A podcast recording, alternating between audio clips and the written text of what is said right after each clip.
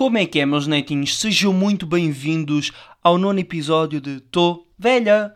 Espero que esteja tudo bem convosco e eu quero começar este episódio por vos desejar um feliz ano de 2020. Espero que seja melhor que o ano passado, que tenham o dobro do amor, o dobro do trabalho, o dobro do dinheiro, o dobro da satisfação, o dobro das viagens, o dobro da, da diversão, que saiam mais que, e que alcancem, principalmente, que alcancem aqueles 12 tópicos que vocês querem muito. Por falar em 12 tópicos, um, eu pus-me a imaginar como é que seria uma passagem de ano este ano. Aquelas passagens de ano dos adolescentes em que está tudo bêbado às 2 da manhã com vodka preta, com a boca toda fodida. Um, eu estou a imaginar uma conversa que seria algo do tipo: Malta, malta, juntem-se todos aqui. Porque os miúdos têm já esta voz. Juntem-se todos aqui. Olhem, este ano nós vamos a um festival de verão, concordam? Yeah, woo, woo! Segundo tópico, vamos para o ginásio e vamos ter um corpo maravilhoso. Décimo segundo tópico, vamos acabar o décimo ano. Mas é assim, malta, não comecem já a desesperar. Eu sei que o ano está a correr mal, mas ainda podemos ir ao avante, calma. Uma outra coisa que eu não percebo sobre as passagens de ano são aquelas substituições estranhas. Porquê é que se sobe acima de um banco? Porquê é que se come passas? Porquê é que se bebe champanhe? Essas coisas todas ridículas. É que, para acrescentar, a minha família ainda vai para a rua arrebentar aqueles confetes dos chineses. Pronto. Um, e fazem uma noite de fados. Depois de passar o ano, ficam um tempo a petiscar e a cantar fados. Porque já estão meio tocados, meio bêbados, por causa da taça de champanhe que beberam. E eu quero já assumir uma meia-culpa para este ano não estar a correr bem. Porque a minha mãe, a minha avó e a minha bisavó disseram-me que eu deveria utilizar umas cuecas azuis este ano. E eu não os utilizei. Eu utilizei umas cuecas pretas, por isso, malta, o culpado sou eu. Este ano está a ser como está porque não utilizei as cuequinhas azuis que a minha avó mandou. Agora que já todos sabem a cor das cuecas que eu tinha na minha passagem de ano, podemos passar para o próximo assunto. Como é que está a correr ou como é que correu a nona semana da vossa quarentena? Mais um recorde pessoal aqui para o menino. Satisfeito, incrível, estou mesmo orgulhoso, estou mesmo a roçá-los quase no 10. No, quase no 10. Para aqueles que não sabem, hoje, quarta-feira, é dia 13 de maio, e agora já sabem que eu estou a gravar uma quarta-feira, e epá, eu não percebo porque é que os bispos são tão dramáticos e os padres, toda a gente que é ligada à religião é muito dramática. Eu estive a ouvir o, o bispo a falar e ele disse assim: Fiéis, ponhais uma vela na vossa janela e idemos criar uma barreira de luz no mundo que se verá em Fátima. Malta, primeiro, ninguém no mundo vai estar à procura dessa barreira de luz em Fátima. Segundo, não é por meteres uma vela à janela que vais criar uma barreira de luz, ok? Calma. Calma, senhor padre. Outra coisa que aconteceu nos festejos é que estava lá pouca gente, como é óbvio, mas ia dando merda. Porque aquilo foi transmitido em, na televisão, em direto, e quatro homens de fato e máscara, como é óbvio, iam deixando cair Nossa Senhora ao chão. Nossa Senhora teve por um triz para cair ao chão. Imaginem o que seria estar toda a gente em casa a rezar, as vedetas em casa, as beatas, e cai Nossa Senhora ao chão. Pum! O que seria daquele padre? Para além do 13 de maio, outra coisa que tem sido notícia é a morte da Valentina, daquela criança. É assim, eu quero fazer dois agradecimentos, desde já. Primeiro agradecimento é ao pai da menina, porque epá, já ninguém aguentava as notícias sobre o Covid. Epá, agora temos outra coisa para falar. 13 de maio e morte de uma criança. Boa, obrigado. Estava farto do Covid. O outro agradecimento é à CMTV. Quero agradecer do fundo do coração à CMTV por ter mostrado o sofrimento dos avós da Valentina. Foi uma coisa linda de se ver mesmo. Estarem a perguntar à mulher, então o que é que tem a dizer sobre o pai? A mulher a chorar compulsivamente. Ah, então não consegue falar. Como assim? A primeira pergunta que um repórter faz quando vê uma velhota a chorar é: Ah, então não consegue falar sobre a sua neta que morreu? Que foi assassinada de forma brutal? Vocês agora estão a pensar que eu sou bem frio porque disse isto de agradecer ao pai da Valentina, mas eu não sou a única pessoa que está agradecida. É que os Instagrammers também estão todos agradecidos. E o Rodrigues de Carvalho também. Os Instagrammers porque agora podem fazer aqueles posts a dizer Saudades Valentina, Anjo, Coisa linda, estrela, brilha mais forte. E o Rodrigues Carvalho pode fazer um poema na televisão sobre a Valentina. isto, situações de win-win. Uma criança morreu, mas estamos todos a ganhar com isto. Agora, o ponto alto desta semana foi o Big Brother. Domingo, aqueles morcões burros foram para dentro da casa do Big Brother. Finalmente, as pessoas já estavam tanto tempo à espera. Claro que, como eles têm pouco QI, primeira coisa que fizeram quando se viram foi começar aos abraços e aos beijos. Meio que não sabem o que é que estão a fazer. Iam dando um ataque cardíaco ao Cláudio Ramos. Cláudio Ramos tentou, tentou, tentou. Ele até teve de dizer: Não, quem manda aqui sou eu. Quando eu falo, vocês ouvem e respeitam-me. Cláudio Ramos teve de se impor. Imaginem aquela voz de bicha esganiçada a impor-se. Outra coisa que aconteceu foi.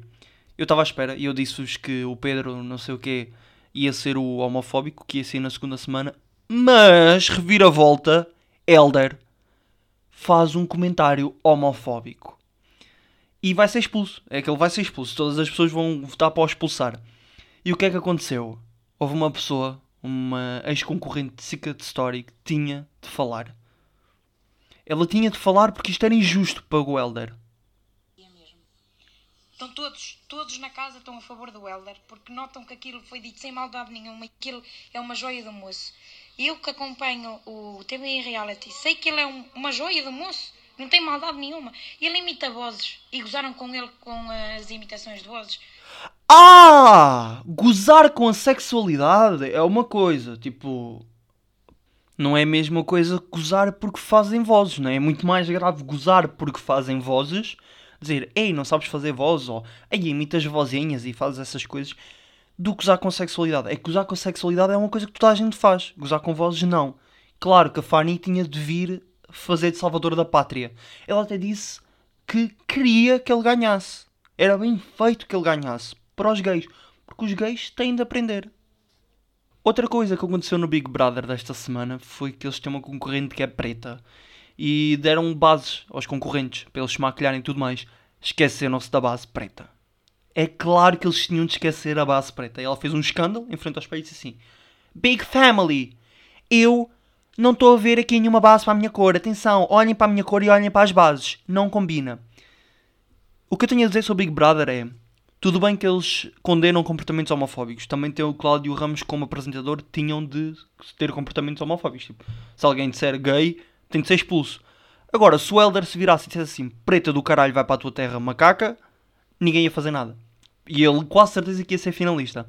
Porque ser racistas, tudo bem. Ser homofóbicos, Cláudio Ramos é o apresentador, calma aí. Antes de passarmos para a história de infância desta semana, vamos falar do Quem Quer Namorar com o Agricultor. A TVI, nesta temporada número 20, tentou inovar um bocadinho. E apareceu uma mulher. Agora era a vez da mulher ser a agricultora e dos homens trabalharem para ela.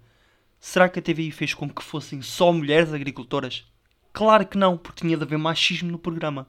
Só há uma mulher e sofre de machismo. Depois temos o agricultor Tomé, que ainda vive com a sua ex-mulher, não sabe bem o que é que está a fazer da vida, mas ele tinha encontrado a mulher perfeita no quem quer casar com o agricultor, mas tiveram de expulsar esta mulher, pá. Ela virou-se para outra hum, concorrente que era brasileira e disse assim: Volta para a tua terra porque tu não percebes português de Portugal. Era a mulher perfeita. Ela tinha feito este comentário, tinha roubado hospitais e crianças, teve presa. Pá, como é que vocês foram capazes de tirar esta mulher ao Tomé? Teve aí, estou chateado convosco. Roubaram esta mulher ao Tomé. Agora que já falámos sobre as coisas que aconteceram esta semana, vamos para aquela parte do episódio que vocês gostam muito, que é aquela parte em que vocês costumam gozar comigo.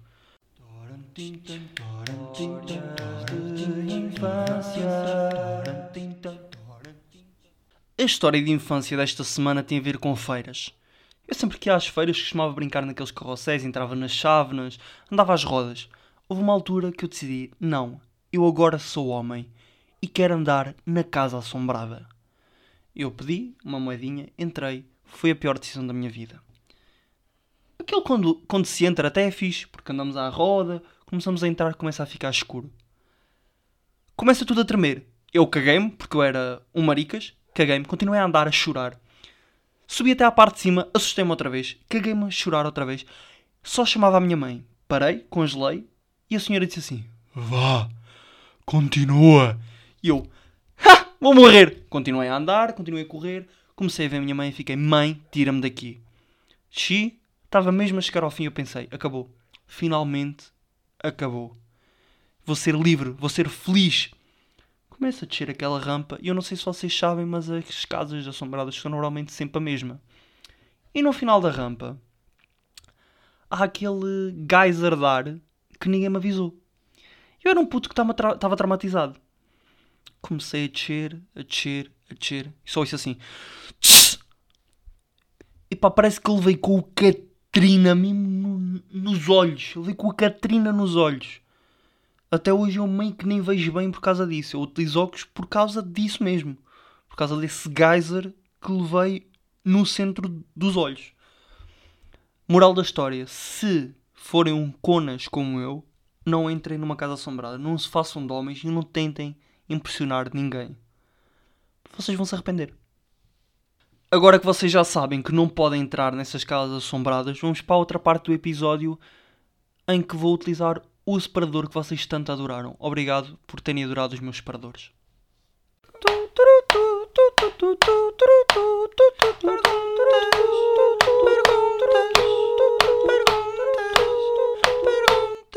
A primeira pergunta do episódio de hoje é a seguinte: Se as focas são cães do mar, qual era o chá favorito do Stephen Hawking?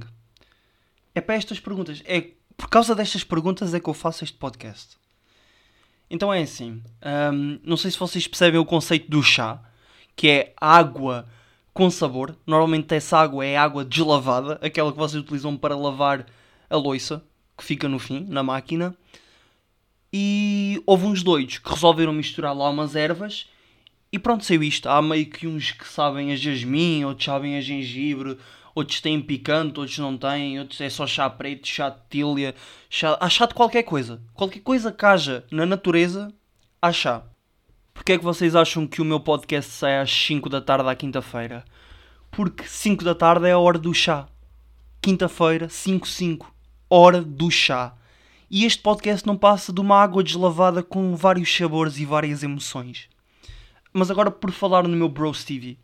O chá favorito dele era um chá de açafrão com gengibre, beterraba e um bocadinho de jasmim. Era isto o, o chá que ele preferia. Ele era um bocado excêntrico, por isso é que ele acabou por morrer e ir para uma cadeira de rodas. Ele não tinha uma doença. Ele bebia demasiado chá deste. E isto é uma coisa, as pessoas não sabem controlar a beber chá. As pessoas fazem misturas de tudo. Eu conheço uma pessoa que fumou chá, inclusive. Não, tá, não há controle. Vocês falam das bebidas alcoólicas e da droga, o verdadeiro problema da sociedade é o chá. As pessoas não se controlam. A segunda pergunta do episódio de hoje é: diz duas coisas que te irritem muito. É assim, para além do Tiago Teutónio Pereira, do Rodrigues de Carvalho, do Diogo Amanal, do Big Brother, do que casar com um agricultor, do sei lá, de tudo, as duas coisas que mais me irritam são as pessoas que metem fotos nos Insta Stories e dizem assim: duas chinesas. Malta, ninguém se ri com os olhos bugalhados. Claro que vocês vão se me cerrar os olhos. Vocês não são chineses. Parem com essa merda. A segunda coisa que me irrita mais é isto.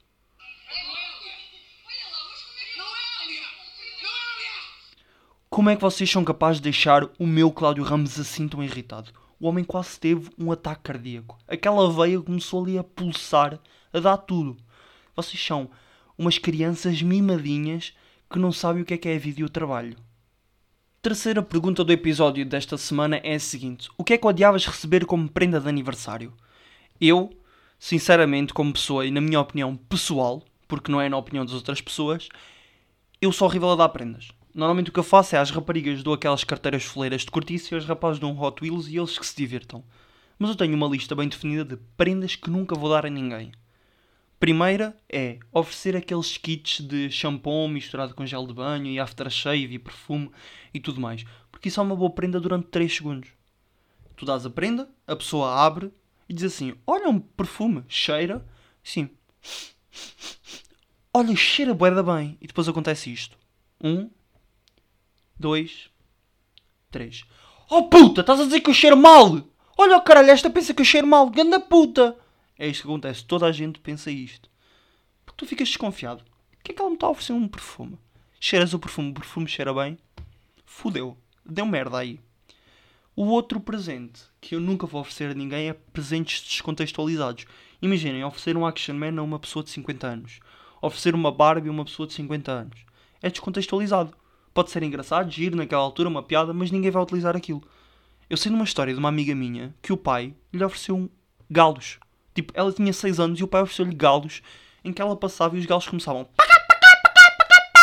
tipo, a cantar, a gritar e a fazer luz. Claro que aquela criança vai ficar traumatizada para a vida. Tipo, não, não ofereçam essas cenas. Antes disso, ofereçam, olha, um cartão da FNAC com 2 euros. Tipo, ofereçam um cartão da FNAC com 2 euros. É muito melhor do que oferecer uma Barbie a uma pessoa de 50 anos. É que aqueles 2 euros dá para, sei lá... Olha, não sei, mas há de dar para alguma coisa. E agora é a parte do programa em que eu vos vou fazer perguntas a vocês, meus amigos. Haha! Porquê é que eu imitei o Nodi? Não sei. Um, as perguntas desta semana são: Porquê é que os ginecologistas saem do consultório para que as mulheres possam despir? Não faz sentido. Tipo, what the fuck? A outra pergunta é: será que os analfabetos, quando comem sopa de letras, também ficam a formar palavras e cenas assim? Imaginem: A, Z, C, B. Olha, Joana, está aqui o teu nome! Será?